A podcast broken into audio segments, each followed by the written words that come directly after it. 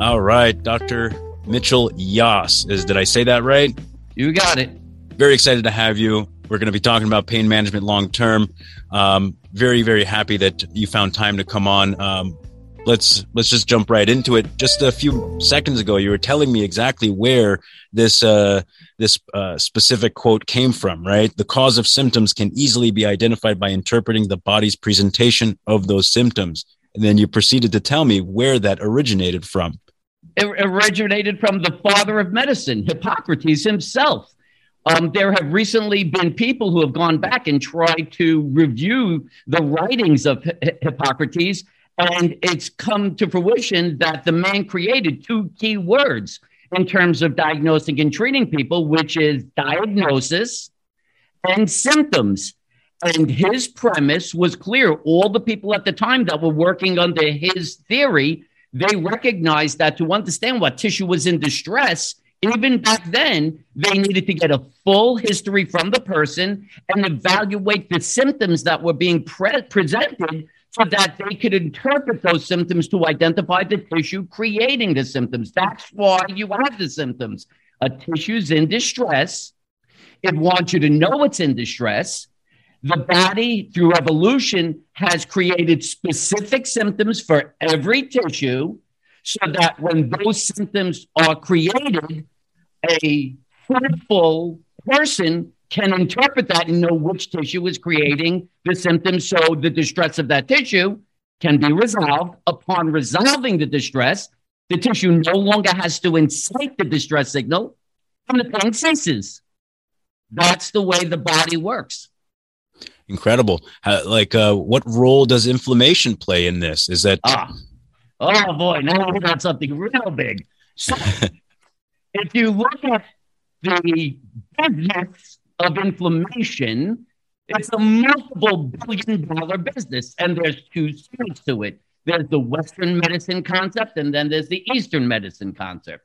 So, the Western medicine concept is that pain and inflammation are synonymous. Those two words are interjectable, right? If you have pain, you have inflammation, and inflammation causes pain. So, everybody has accepted the concepts of non-steroidal anti-inflammatories. When you get into a higher level, you might get steroidal anti- anti-inflammatories like cortisone shots, um, epidural nerve blocks. All this stuff is being designed to address inflammation. On the west, on the eastern side, you have turmeric, which right. is the great anti-inflammatory natural mechanism. Uh, you got that doctor from the doctor schlocking it real big on TV. He's really pushing that big. So, can we let's all agree, if you're willing to accept my premise, that the body presents symptoms to identify what tissue is in distress, just like specific tissues, there are specific symptoms that will have you recognize that inflammation is present. The four symptoms that must be present to identify inflammation as existing is pain, swelling, heat, and redness. Let's look at some examples. You sprain your ankle. What do you get? Pain, swelling, heat, and redness. I take a baseball bat and I hit your shin. What do you see? Pain, swelling, heat, and redness. You get a pimple. What's the pimple? Pain, swelling, heat, and redness. You get a bee and you have an allergic reaction. What do you get? pain, swelling, heat, and redness. So we should all be willing to accept the theory that for someone to say that I have inflammation associated with my pain, I must not just have pain, I must have pain, swelling, heat, and redness. So let's talk about this concept. Is pain synonymous with inflammation? Well, let me ask you something. Is a kidney stone painful? I imagine that's pretty painful, right? People have said it's right. some of the worst pain ever. Is there swelling, heat, or redness? No. Maybe not. Nope. It's not because inflammation is not the problem. It's actually a cholesterol molecule having a mechanical inhibition getting through the tube of the kidney. So that pain is not inflammation. Having a heart attack, that's pretty painful. That's cell death. That is not inflammation. How about a paper cut? No swelling to the redness, so no inflammation. That's pretty painful. But I'll pinch you. That's painful. No swelling, heat, or redness. Ladies and gentlemen, you can have pain and it be inflammation. If you want to be smart about your body you want to protect yourself, don't give a shit what anyone tells you. Responsibility for yourself and say, are the four symptoms of inflammation present? Yes or no? If no, don't take anti-inflammatories for your pain. If the symptoms aren't there, and it's inflammation. By all means, take anti-inflammatories. That makes sense. I mean, there's the studies are showing that um, you know based on how we live, and there was a there was a part uh, where you had talked about this um, in some of uh, the data you had provided that based on how society has gone, you know, lack of movement, uh, technological advances, um, and and some of the research is suggesting like we all have inflammation now, and it's uh, in varying degrees. It's present. But but but that's not too confusing because what's in your intestines that are breaking down your foods? That's bacteria. Right. And the breaking down of bacteria occurs through what? The inflammatory response. So where's the confusion that inflammation exists? What do I give a shit if it exists? You got back pain. You want to make your back pain disappear. Why right. do you go when you get a blood test to check your SIG level, your inflammation level. Who gives a crap? What if it's the inflammation's at your ear you have lower back pain? What, what do you give a shit about your inflammation level? You want to know what's causing your back pain. And if there isn't swelling, heat, or redness there, it's an inflammation. So forget the concept of worrying about your sed rate or your inflammation rate. Who cares? If you don't have swelling, heat, and redness where the pain is, it's an inflammation causing the pain. So I would focus on trying to figure out what tissues in distress creating that pain. Right. So that way you can begin to actually address it in a positive way. Right. I mean, what? Are we addressing pain? Are we addressing a symptom? You don't address symptoms. What is pain? Pain is a signal. Is a signal. It is not an entity. It is not your kidney. It is not your liver. It is not your spleen.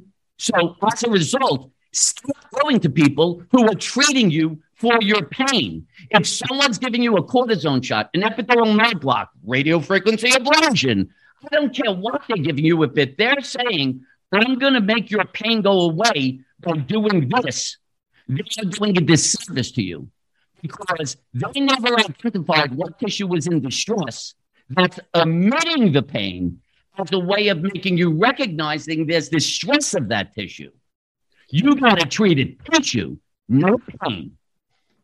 Right. And that's where you can begin to address it is understanding why that, that signal is present, right?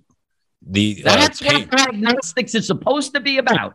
It is an attempt to evaluate the body and determine what tissue is in distress so that you could provide the proper intervention to that tissue to resolve its distress and allow it to resolve, thereby ending its need to elicit the emergency distress signal of pain. Fascinating.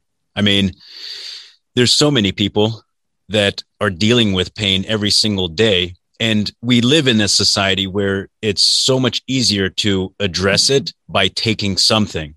This is why we have the problems we have, right? The opioid crisis that has been silent for the most part for about 20 years. It's starting to surface as a problem being recognized by communities and government. Um, but, you know, through the 20 years, nobody was complaining. Everybody was making plenty of money. I mean, Purdue paid fra- like in in the fines that they paid through that lawsuit were fractions of their like actual profits for the duration of the time that they actually sold their products. I mean, the the damage that's been caused is unbelievable. When did you begin to um, formulate these uh, these ideas? When did you start developing the Yass method? So I graduated physical therapy school in 1993. Literally, as a student going into the career, uh, basically what happened was that um, you, you kind of are doing your educational element in classroom. And eventually you end up at the end, you're going to do your affiliations, which is to say that you're going to act as a student under a supervising physical therapist. So what happened was you're going to be out there now. Now it's not just some classroom nonsense. Now someone standing in front of you, and suddenly it's quite sobering and real. And so the person, a classic example, I'm going to give you a real classic example of what happened to me, literally as a student finally entering school, uh, uh, coming out and becoming a therapist. So a person would describe the fact that they have pain around their kneecap. And so, first of all, what happened was they presented with a diagnosis from an orthopedist saying that they have a torn meniscus. From the MRI finding, that indicated the torn meniscus. So they're approaching me and saying, I have, I said, the first thing I thought, which was the logical thing to do, is say, Where's your pain? Can you point to it? And they would point to their pain around their kneecap. And then they'd say, I've been diagnosed with a meniscal tear. You know, can we do something or do I need surgery? Right. So here's what would happen. So I'm very fortunate. I graduated college, uh, medical school with 32 years old. I was not 18. I was 32. I was a man, a lot of life experience. When I was a child, my father taught me analytical thinking. I am a logician. I only know analysis. Everything that comes into my brain, that this idea of misinformation doesn't mean anything to me. It's quite simple. There's no gray. There's black and white. Either something is fact or it's not fact. That's the way my brain works. So when I went through medical school, I was basically analyzing stuff. And if it didn't make sense, if it was baseless, I said, I can't in good conscience follow that. So I'm not going to follow that. So I started analyzing things. So this was an example. Persons pointing to their pain around their kneecap. Now, what people have to understand, fairly simple to understand, is that the knee joint is really not comprised of one joint. It's comprised of two joints. The joint between the thigh bone and the lower leg bone, and then the joint between the kneecap and the thigh bone. So there's two independent joints. Now, the meniscal tear that was identified is in the joint between the thigh bone and the lower leg bone. They're complaining of pain at a separate joint the joint between the kneecap and the thigh bone. So, wouldn't logic say to you, how could the structure at one joint cause pain at another joint? If you're willing to accept that that's possible, the next time you have elbow pain, and I take an x-ray of your ankle and find arthritis and tell you that the arthritis at the ankle is causing the elbow pain, you'll say, great, let's do ankle surgery. Right? You can see that's insanity. That is. And that's what happened to me.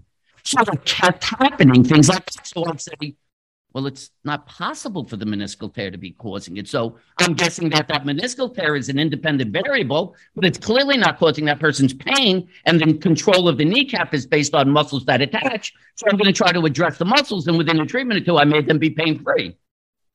Did I wow. tear the meniscus? No, clearly it's still there. I addressed the tissue in distress, eliciting that person's symptoms. That's what happened. Another example.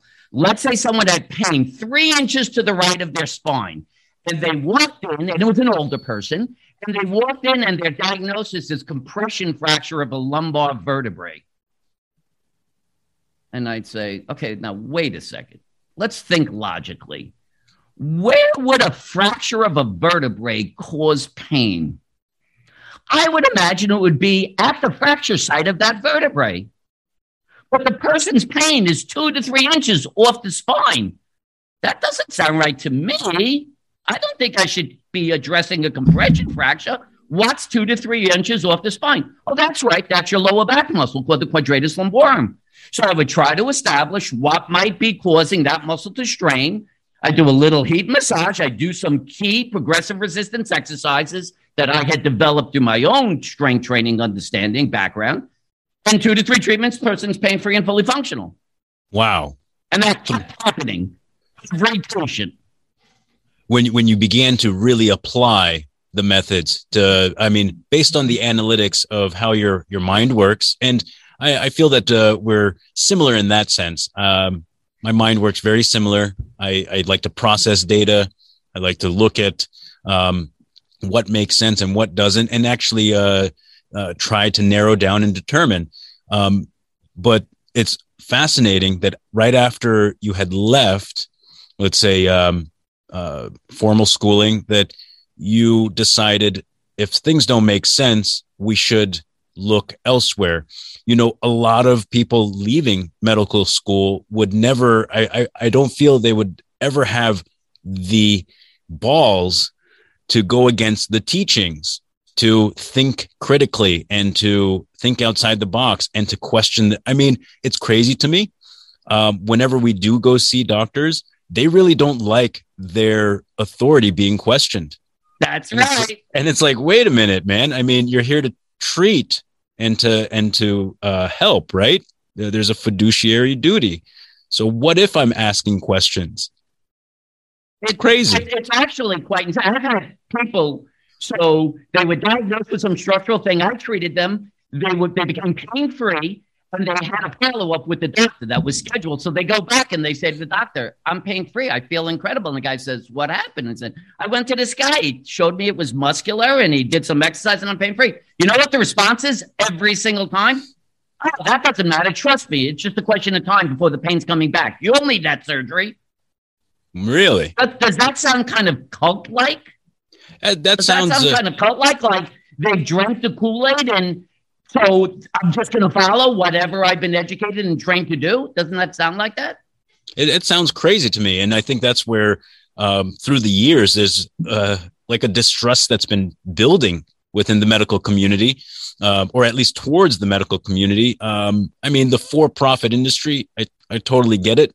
Every business model is for that, but you should legitimately try to solve real problems, uh, especially in healthcare. Not treat, but actual, you know, uh, working towards um, long-term. Uh, I want to say long-term applications.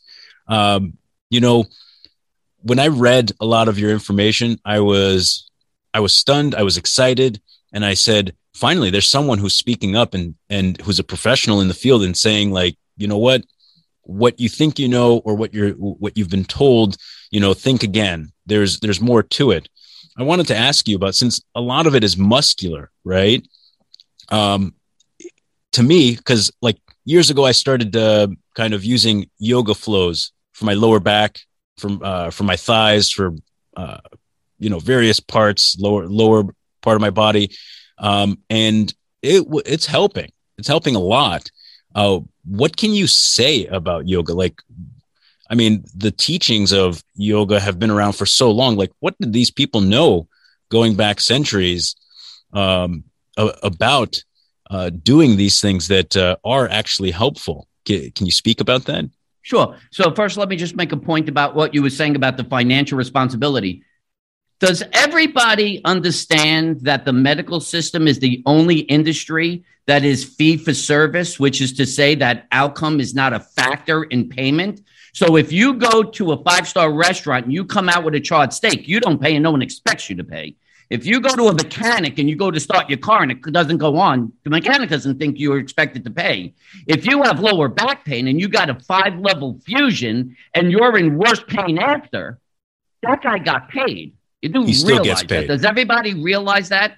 So as long as globally it's a fee for service basis, where's the incentive that outcome be a factor in payment? Right. It's absolutely true. I mean, I've also seen the disclaimers, right? You're you're, you're required to sign the disclaimer that says Sure. like, yeah, we're not responsible for if there's anything that goes wrong and you know, so on and so forth. If Yeah. uh, you know, I just, I just want people to understand. Don't don't be confused why there's 130 million Americans and 1 billion people worldwide suffering from chronic pain. It's it's not an accident. It's not like we have this perfectly analyzed system that we follow on a perfect basis, and you all at healing. You're just really bad healers. It ain't your fault. It's the system's fault. It's systemic. There is something wrong in the way the diagnosis is derived, which is leading to treatments that don't work. And as long as I continue to get paid for treatments that don't work, why should I ever care about getting the right diagnosis or providing a treatment that has an outcome that's beneficial? I do better when it's not beneficial. And Right. You don't have to attack an individual person. We're not saying someone's bad or evil. I'm saying it's innate in the system. Who can deny that fact? Number one is the fee for service. right? And number two, the statistics overwhelmingly show a massive failure in how the system is being provided, and yet not a single thing has been done to change it. Right, and and um, you know when I think about it, it's it's really tough for any single physician in the medical field to stand up against it because like you just have a wall of resistance, right? A uh, a decades uh, uh, old like ruling and um, and kind of power structure that no one can really stand against because you'll get crushed. Sure, um, which is why I stand outside the medical system. I see myself the Yass method as a system that's outside. I consistently tell people if you have pain, going through the medical system is not going to identify the cause. Remember, I'm telling people in more than 98% of cases the cause is muscular. Wow. When muscular causes don't show up on MRIs, and there's no medical specialty educated or trained to identify them. So if if I'm right, let's say I'm kind of right, 70 to 80% of cases it's muscular. 70 to 80% of those cases are never going to show up on diagnostic tests and they're not educated or trained to identify them. So as a result of that, you're not going to get the proper treatment for that muscular cause, which is going to lead to the muscles continuing to strain because their force output, how much force they're creating, compared to the force requirement of your activities, right? You live in a gravitational environment. So everything you do, you're pushing up. I don't care if you're reaching, grabbing, bending, twisting, you're always pushing against gravity. So there's a force right. requirement to that. If the muscles responsible aren't strong enough, don't have a great enough force output, they will strain and elicit pain. And that it doesn't have to be pain. It can be numbness, tingling, burning. Don't think that that automatically means it's nerve because it's not. Muscles refer those symptoms as well. Really? So Let's be clear about that. That's incredible. I mean, you know, 98, you said 98% is relating to muscular. Um, and that seems, um, uh, it, it, was crazy when I read that piece of fact. Um, I thought to myself, that's insane because anybody going through the system to address whatever pains, like no one will ever discover the true cause of it. I mean, sure, the system loves repeat customers you know, and what better customer than someone who's in chronic pain all the time? Um, and obviously, you know, we have a sick care system, not a healthcare system. That's right. Um, we have so many resources. It's easier to just repeatedly treat rather than, um, uh, let's say, if we were limited on resources, we would want to make sure, like, no, people need to stay healthy because we don't have enough to go around for everybody. Absolutely um, you know, it's such a wild and crazy business to think that um, it's been like this for so long. People are waking up. This is where we see the pushback, the the the distrust in uh, in that community, um, and ultimately, it leads me to the you know to my next question is like you, there was some uh, some mention in the info you had provided four primary ways muscle causes pain. And I had read through those. You mind just going through them one at a time, please? Sure. Uh, I just want to make a point about your question about yoga. Um, yes, and then I'll go to the four things. I, I really try to make myself um, speak to everything because I think these are questions that the planet out there is asking the same questions and they need a justifiable, legitimate understanding of what these things are from a scientific perspective. I, I don't right. need it to be about I don't like when people say things like, well, since it's been around for thousands of years, that means it's viable. For hundreds of thousands of years, people threw rocks at the moon because they thought it was an evil spirit. that didn't work out so well. It turned out it was just a rock going around the earth. So, this idea just because something's around for hundreds of thousands, I don't, I don't buy that. I am a scientist, I am a logician. So, let's talk about yoga from its perspective. So, there's a spiritual and emotional and, and, and mental aspect. Have no problem with any of that stuff. I'm all good with it. We're talking about pain. Talking right. about pain. Pain is an indication of a tissue in distress. If in fact you have a muscle eliciting pain, what is the reason for that? The reason for that is because there is a force requirement, gravity's pushing down on you, and there's a force output of all the muscles trying to do it, multiple muscles working synergistically to do that activity. If all the muscles don't have enough of a force output something's going to strain, something's going to compensate. You're going to elicit pain from muscle. Okay. Right. So the essence of doing yoga is it's an activity. By definition, the Yass method states anything, anything you do where groups of muscles are working to perform it describes it as an activity. Okay. So yoga, um, walking, jogging, swimming, um, Pilates, all these things that people perceive as being helpful to resolve their pain are still have to be defined as activities. Now, if in fact there is a weak muscle that's eliciting your pain and you do an activity, how does that activity isolate out that individual weak muscle to allow you to apply greater and greater resistances to it so it can get strong enough and so it can then have the appropriate force output to perform the activity without straining. How would that happen? I don't it know. It doesn't happen. It does. Okay. It doesn't happen. That's right. So let's say that your glute med on your left side, you're going to try to do a tree pose and you're going to do it on your left leg, but your glute med is weak. And so what you see is you kind of keep falling to your right side. Take your right foot off the floor, you keep falling to the right side. Take your foot off, fall to the right side. You really want to do it, but oh, the problem is, is that that's an activity and it requires groups of muscles to perform it. So you're not just necessarily activating your glute med, your bump muscle, your hamstring, your quad, your lower back. Lots of muscles are doing it, are contracting to allow that. So what you're probably going to do is you're probably going to side bend to your left so that all your mass is not to the right, which is pulling you to the right. And you're going to do the tree pose. And you're going to practice it and you're going to get very good. But you only get very good with it when you're side bent to the left. How did that help you strengthen the muscle that was weak and uh, that wasn't allowing you to do it properly, which is the glute med? It didn't. It didn't. And worst off, that excess side bending may cause your left lower back muscle to strain because it wasn't designed to side bend like that. So you may end up, because the weak glute med couldn't allow you to do the tree pose properly, you may end up straining your left lower back muscle with the intent of trying to help yourself. You were trying to do the right thing. You heard yoga is good for you. Right.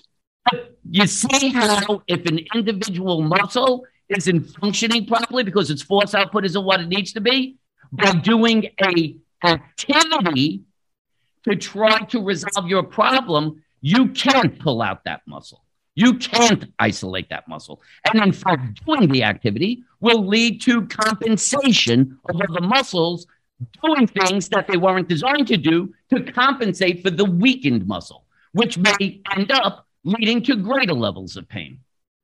Right. It makes it worse. That's right. So yeah. if you have pain that's associated with muscle, let's be very clear I am not telling people not to, I am not telling people not to do yoga, not to do Pilates, not to do water I'm not telling you not to do anything. I'm telling you that if you have pain from muscle, you need to figure out which muscles are weak, do not have the force output equivalent to the force requirement of activity. You need to do individual strength training exercises, which is to say, every muscle moves one joint in one direction so that's the action that you're going to use. You're going to cause that muscle to adapt to greater and greater resistances, thereby causing it to grow and get stronger until its force output is greater than the force requirement of your activity.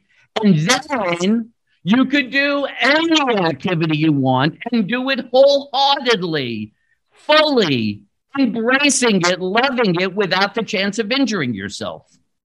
So that's that would be the first step, right? Identify which muscle then have the right regimen to strengthen that specific muscle only. When we're doing yoga, you know, yes, depending on what we're trying to do, even if it's targeted, right? If we're just trying to do glutes or just thighs or what, I mean, you're still um, potentially tugging or pulling on other areas, other muscles that uh, are compensating, as you said, and could lead it to get worse.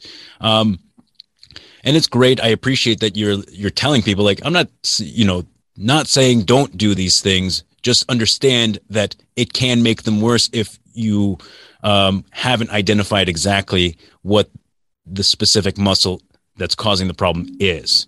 And I think I, that's I want really people to understand. yeah.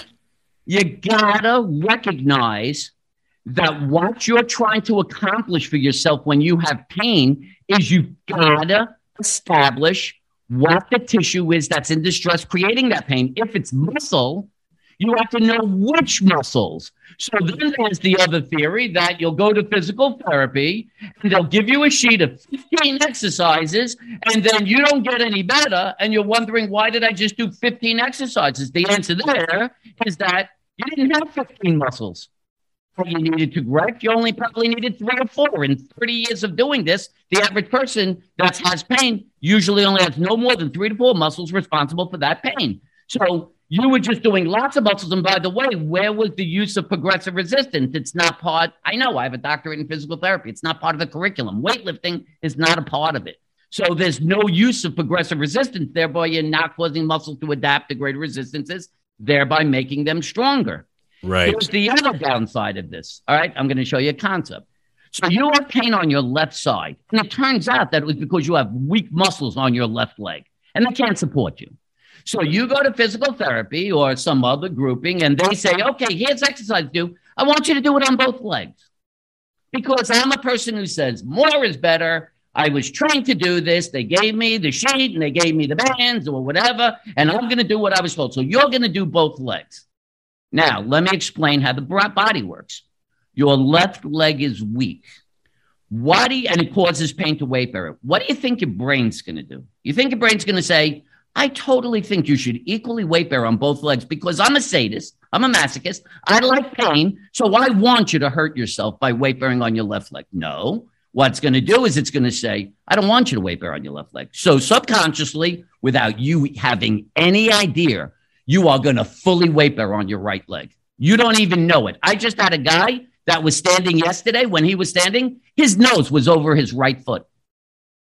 He had weakened his left leg so badly without him or his daughter having any idea. I took a picture and I showed them his nose is over his right foot. He will not weight bear on his left leg. He had no idea his brain had done that to him subconsciously. Okay. Wow. So he's got this weak right leg and uh, sorry, let's say it's the weak left leg. So he's fully weight bearing on the right leg. Now you go to the person who says you need to strengthen both legs. If you're strengthening both legs, you're going to sustain the imbalance to where the right leg is always stronger than the left leg. And you're consistently going to incite your brain to say, only stay on your right leg because that left leg's weak and it's going to elicit pain. And you'll always weight bear on the right leg. You won't know it, it's happening. What do you think always weight bearing on the right leg is going to do to the strength of the left leg? It's going to weaken you further. Right. So you're going to consistently find yourself having harder and harder times weight bearing with your pain increasing on your left side.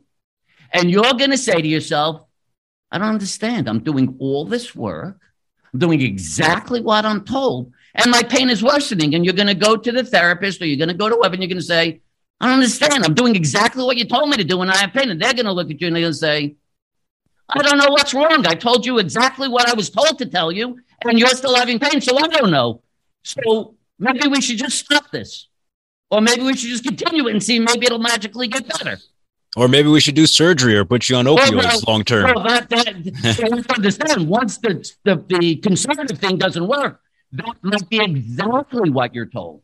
You might be told, oh, you know how you were told that you have arthritis? Well, since this didn't work, I guess it is the arthritis. You really do need to get a hip replacement you know, and, and I imagine, you know, the right leg will suffer too because you're putting all the weight on that. And eventually, you know, you you find that you're going to have pain in both legs. We are going to take a quick break, less than 30 seconds, and then we're going to come right back. Okay. Sounds great. Hey everyone, I hope you guys are enjoying this episode so far. If you've learned something about pain management, smash the like, sub if you want to stick around. This episode was sponsored by grassdoor.com. Cannabis delivery made simple at your door in 45 minutes or less. Plus, you can save 40% on your first purchase. Use the code daily at checkout. All right, so we're back. Um, let's dive into those uh, those four primary uh, causes for muscle pain.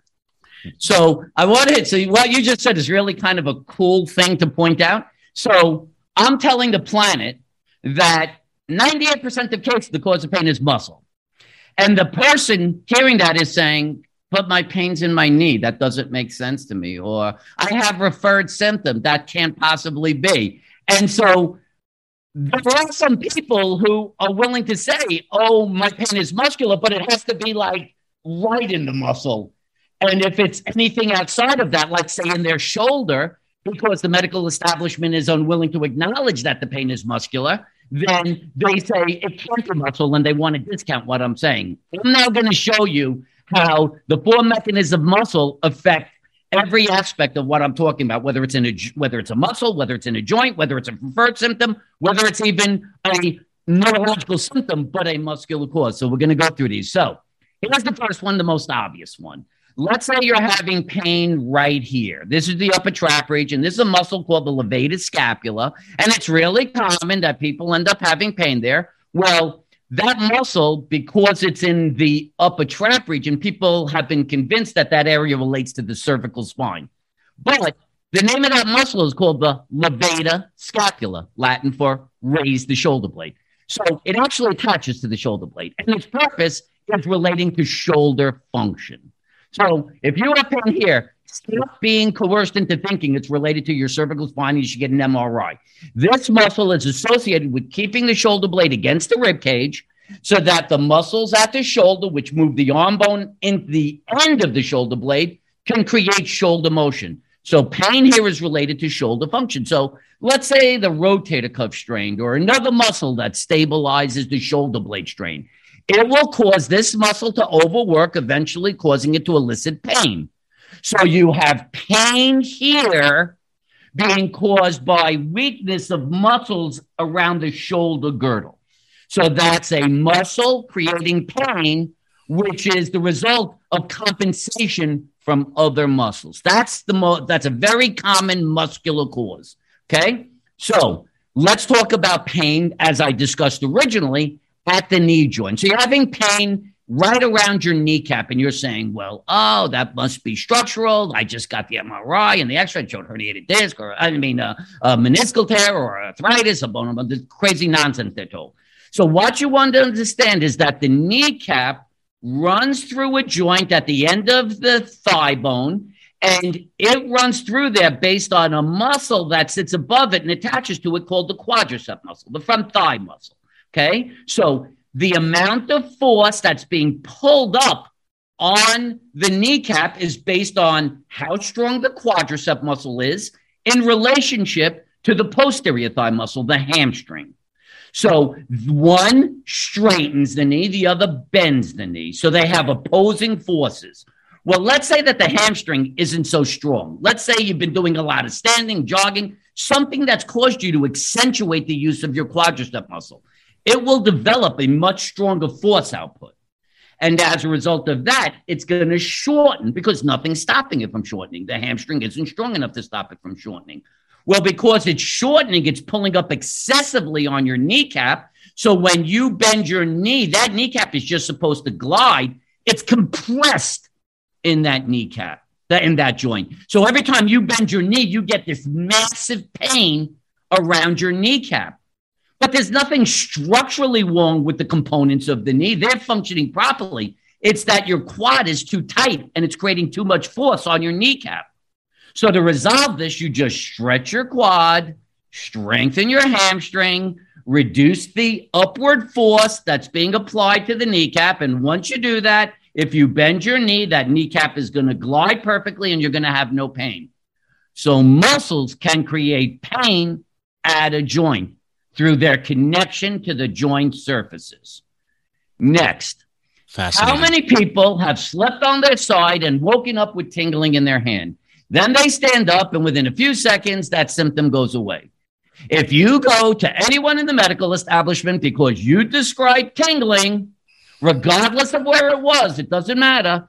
Bam, you're going to get an MRI of your cervical spine. You're going to be told something is wrong there and that the cause is some herniated disc, nerve root impingement, or stenosis. What you don't understand is that muscle, the muscle itself, can refer symptoms. How does Mitchell Yass know that? Is he telepathic? How would he know that? Oh, that's right. One of the indications of a heart attack is pain at chest and the left arm. Is there something wrong with your left arm? No. No. That symptom is being referred from the heart. The heart is creating that symptom as a way of creating recognition of distress. The heart is what? It's a muscle. A muscle. Yes. That's right. So I know that muscles can refer it. And it turns out that the rotator cuff, which attaches from the shoulder blade to the arm, if strained, will allow the arm bone to draw forward when you're laying on that side, which overstretches the rotator cuff and will elicit pain. In this case, it's a referred symptom to the hand, numbness and tingling, right? If it was from the neck, why is it that when you stand up, it goes away? If it's a herniated disc or a stenosis, which just means narrowing of the space between the vertebrae, if you stood up, it's still herniated, it's still narrowed. Why did it go away? Because it's not from there. It's actually from your shoulder. Okay. So muscles can refer symptoms independent of nerves. Get it through everyone's head. Just because you're having a referred symptom does not mean it automatically is a nerve creating that symptom. The reason that that mindset has developed is because for 40 years, if you describe that, you were sent for an MRI, which is a looking at your spine, the structures of the spinal column, and the nerve roots that come out. So, of course, you have now connected the two because you were incited to connect the two. I'm telling you that logic and understanding will show you that that's simply not true. Muscles can refer symptoms. That is the most classic example of it. So that's number three. Number four, and this is the big one muscles can strain and impinge on nerve. This is sciatica. Sciatica, which is pain from the butt down the back of the leg, beyond the knee, typically to the foot, is actually caused by a muscle in the butt called the piriformis muscle straining, thickening, and impinging on the nerve. Sciatica cannot come from some structural variation at the lumbar spine. This is a big one for people to understand. Nerves do not attach to the spine. The spinal cord comes down, and at every level, nerve roots come out nerve roots away from the spine, join together, and form nerves. So there's no such thing as a nerve that attaches to the spine. The sciatic nerve begins in the butt and ends at the back of the knee. So if you are to have sciatica, you are to have to inflict some sort of irritation to the nerve within its path. That muscle happens to run right where it begins in the gluteal region. So you could have a muscular cause creating a neurological symptom. That is the four primary mechanisms by which muscle can create symptoms. And I am telling you, over almost three decades of treating people and thousands of people, that accounts for 98% of people I've, uh, 98% of causes of pain or altered symptom. I mean, and then the, the other 2% are, are beyond that. I imagine, right? They're structural. Actual, They're structural. structural. And the presentation told me that, and I referred the person to get surgery. I'm I'm not anti-surgery. I'm Yeah. anti-surgery that you didn't need.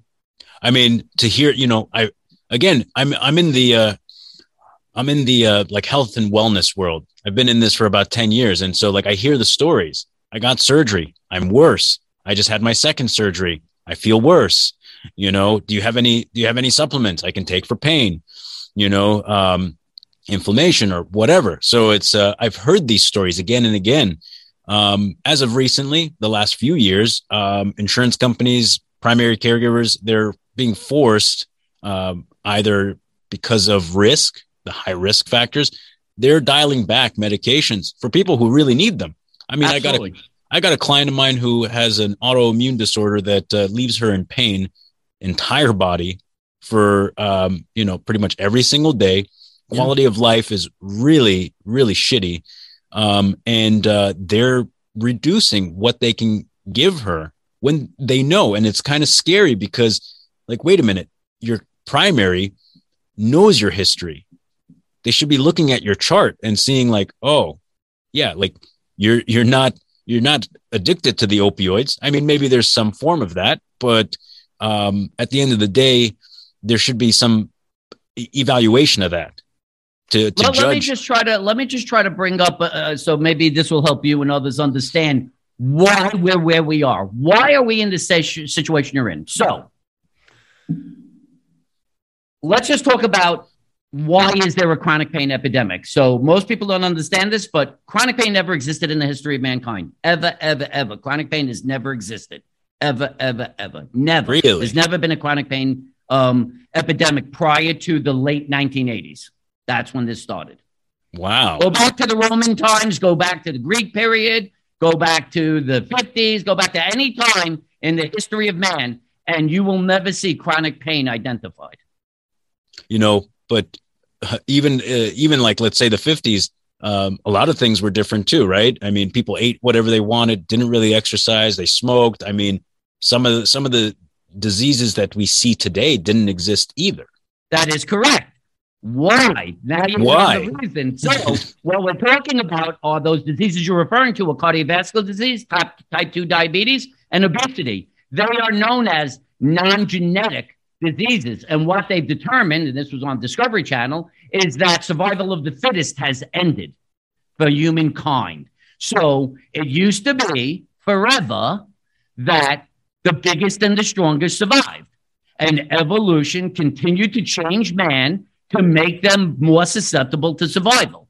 And then something interesting developed in the late, the mid to late 1980s. That was called technology and automation computers, all this type of thing. And what happened was man went from doing activity that was manual to automated. And as a result, what's the number one job in the world? IT. People started sitting for unlimited periods of time. And so, as a result of that, if you looked at the 1940s, 50s, 60s, 70s, and prior to the 80s, if you said what group of people did seem to experience pain, it was the elderly and they described it as rheumatism. Who was this population? Typically retired people. What happened when you retired? The old sat on the rocking chair and did nothing. So they weakened. And as a result of that, they were more susceptible to pain. Well, now, come the late 1980s, early 1990s, what's kind of strange is that it isn't the person in the 70s, 80s, and 90s anymore. Now it's people in the 20s, 30s, 40s, 50s, 60s, 70s, 80s, and 90s are all suffering from pain, not chronic pain yet, just pain. So why? What's the answer? I just gave it to you. Technology. Even the 20 year old isn't even. I remember when I went to college, I had to carry a book bag with 30 books. Well, now most college courses can be seen by looking at your laptop. Right. I don't even have to go to the course if I don't want. I can go to the, lab, uh, uh, the library, have my laptop, and see all my courses there. I don't even have to walk. Right. You want to make it even worse? I don't even have to use my thumb to change the channel on my television. I could just talk into the remote now. And that and that brings us to you know the future of um, um, you know society, pain management. You know, thinking about like, well, what's ahead then? If we you know if we have the data, the da- and the data sets are there showing us that uh, we have become lazier because technology has um, made these things so much easier to do, but they have definitively um, stripped away a lot of things that were uh, quite useful, like activity. Um, you know, look at what's going to happen with the metaverse. If you've heard about it, I mean, sure, they don't. Sure. They don't. Even, they don't even want us outside. Uh, you know, doing any type of activity at this point. They just want us glued to a goggle, sitting in a room. You know, um, experiencing life that way, I mean, that is likely to lead to more illness, more pain, more there's, disease. There's no question about it. So if we now take that concept of, so now we have this expansive group of people, all ages suffering from pain. What has become chronic? Well, part of the technolo- technological advance was the advent of the MRI. And the MRI, for most people don't even know this, wasn't invented to identify the cause of pain. It was identif- it was designed to identify tumors in the brain. Really? Somehow magically it got a secondary usage and started being used. I don't know how. There's never been any studies that used it. It just started being used. And it only finds structural variations. we're acknowledging that it appears that there's a muscular cause to now 20, 30s, 40s, 50s, all these people from suffering pain, you can't get muscular causes show up. So as long as you're treating structural causes and not muscular cause, and people are still continuing to live to whatever level they're trying, that's why chronic pain began and continues to exist. Now, let me show you how scary and concerning you want to be about this. So, this is going on, and studies are showing this, and things are progressing. And then at 2011, 2011 or 2013, I think it was 2013, the National Institute of Medicine, which falls under the National Institute of Health, does a position paper on chronic pain. And that's where they finally acknowledge there's this 130 million Americans, just so you can understand. It's costing the United States $635 billion a year to treat chronic pain, cardiovascular disease, the biggest supposed killer, 400 billion. So this is way above that. This is the number one moneymaker for the medical system. Now watch what happens. They recognize that this chronic pain has gotten rampant and you can't say that what we're doing is wrong because just so you understand, there have been millions of people who have committed suicide because they couldn't get a proper diagnosis and therefore didn't want to live any longer. So you could imagine what would happen if we said, you know, that MRI probably wasn't the right thing. We should have been doing it. So they went on this angle. They come out, this is the American government comes out with the point that the reason people are having chronic pain now is because pain is no longer a representation of a signal representing a tissue in distress. It is simply an arbitrary signal that's being shut off in the brain. Pain, pain is no longer coming from pain receptors at all the tissues in your body. Your brain is making pain. And therefore, since it's simply an arbitrary independent signal, we can only treat it through medication, pain management, and hypnosis. That is the position of the United States government that came out in 2013. So, as a result of that, what do you think the medical establishment's answer became? We don't really have any interest in trying to establish the cause of your pain anymore. We are more than happy to push through the concept of exactly how you started this discussion pain management. Pain management is an oxymoron. Those two words don't go together. You don't manage pain. You might manage your cirrhosis of your liver.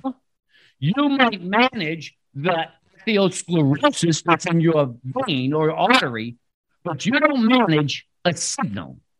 You identify the tissue in distress, resolve the distress of that tissue, thereby that tissues need to elicit that pain, that signal. That's how you address it.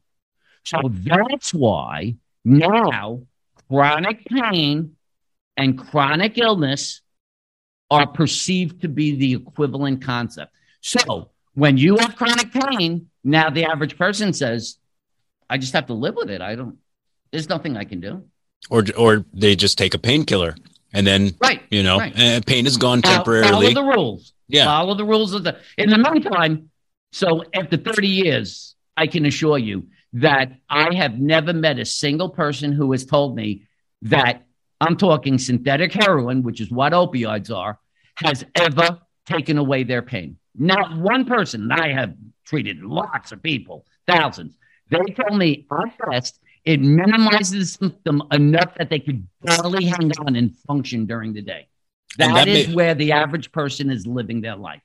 And that makes sense why there's a there's a crisis around the abuse of opioids because it because it is managing the pain, reducing it just enough that you're functional, but then you are so dependent on that um, on that little bit of relief so that you can function. And so day in and day out, you go through this repeated cycle of poisoning yourself essentially yeah. um, versus actually uh, determining like where's it coming from why is this happening can we can we do better um, it leads me to you know uh, the, like the last two questions or so and then we'll wrap this up mm-hmm.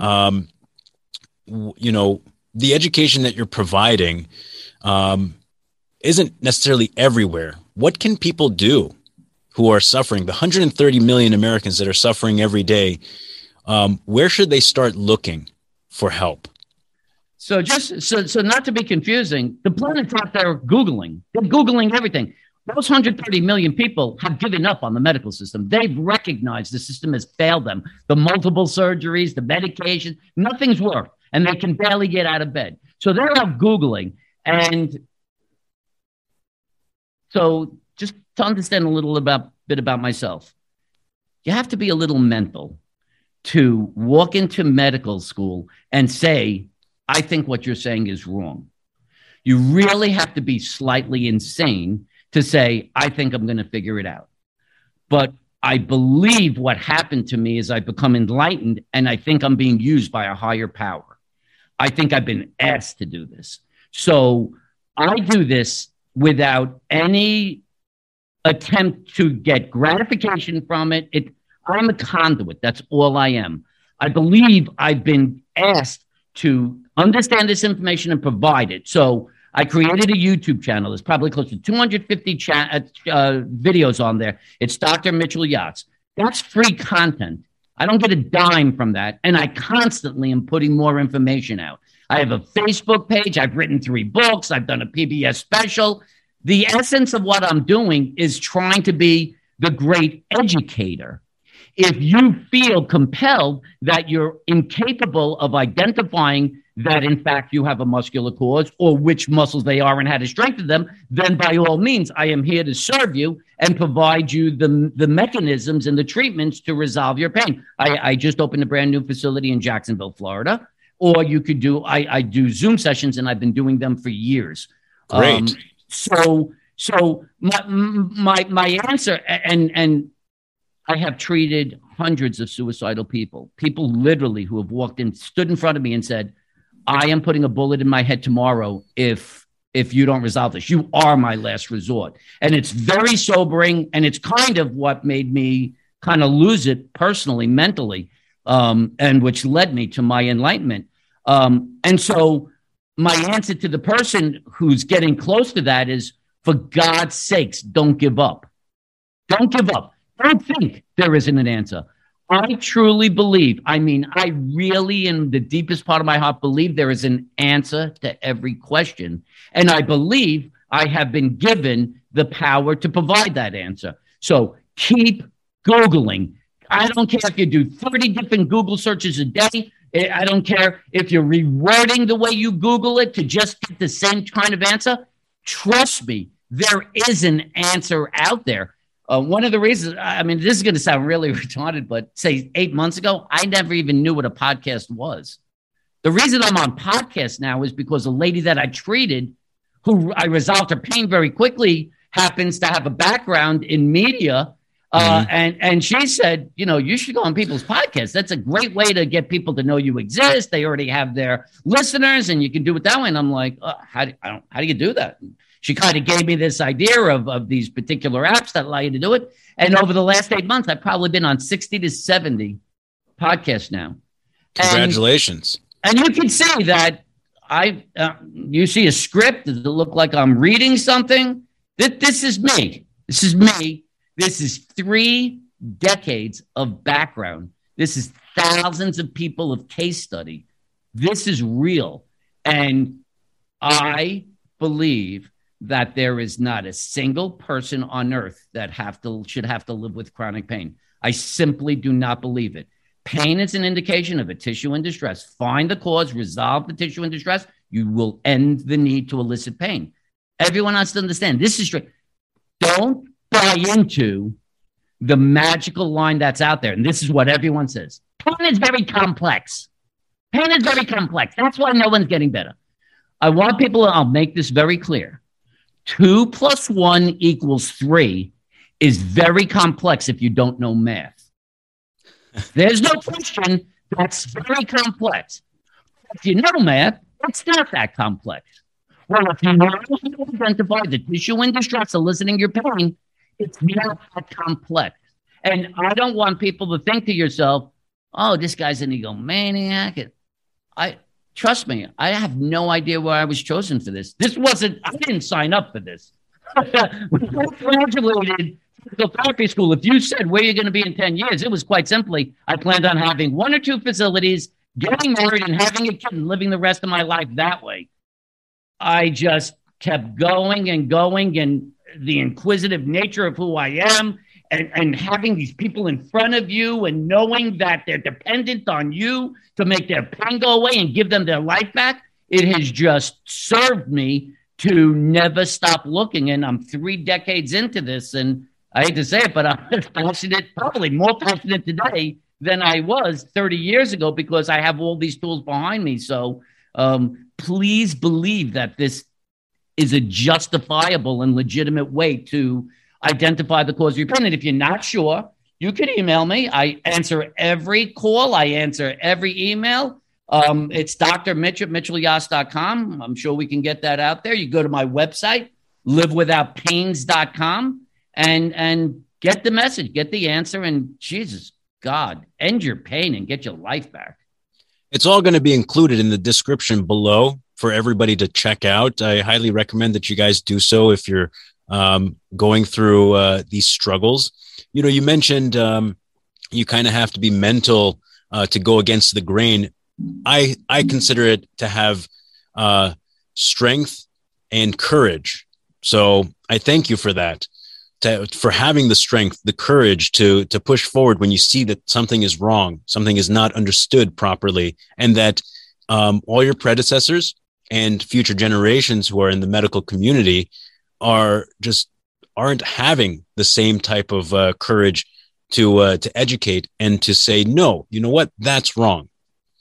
That's yeah, incorrect. Kinda, the way the way I've come to look at this is that I believe I've been given a gift, and the gift was from a higher power to have the fortitude and the desire and the interest to do this. And every time I treat somebody and they end up pain free and fully functional, in my heart, and in my mind, I'm always thinking to myself, thank you for that gift.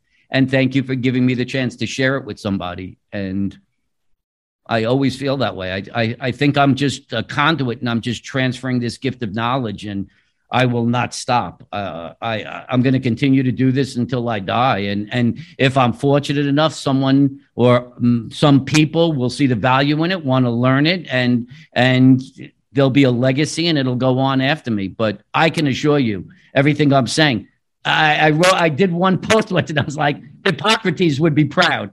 And, and yeah. I truly believe he would be proud of me because I'm following exactly in what he said should be done to help people resolve their symptoms. I mean, considering how long ago that uh, that quote was said, I mean, it's uh, it's it blows my mind at how much knowledge existed then how much the how much Western society threw away because we're like, nah, that's that doesn't make sense to us. You know, we're going to do it this way. and, and that and so so everyone thinks technology is good. Technology could be good, but it could be bad. And I'll, I'll, I'll just kind of leave people with this understanding. Most people don't know this, but George Washington was killed by his doctors. Most people don't know this. This is really true. So George Washington is on uh, Mount Vernon and he goes to decide to ride the fields and everything. And he comes back. He ends up with pneumonia. Now, at the time, the most advanced technology of the time said that you bleed somebody. And it was this like razor like mechanism. That was the technology. And you would kind of, wherever they thought they should, they would bleed the person, which meant the blood came out. Thought was thought that the infection comes out with it. So they bled George Washington's neck. And what it did was it created an inflammatory response in his neck. And he ended up swelling his neck up and suffocated over about 24 hours. They killed him. And the Smithsonian Institute holds those tools. So do you think all technology is good? I would suggest in that particular case, it didn't work out so well. no, no, not at all. Not for the first, not for the first president. you know, pretty, pretty horrible situation to be in. Yeah. But I mean, ultimately, you know, you're you're doing great work. I've checked out your YouTube channel. I'm going to link that down below too for others to uh, to take a look. Um, you're doing incredible work. I'm I'm truly grateful to have uh, to have met you.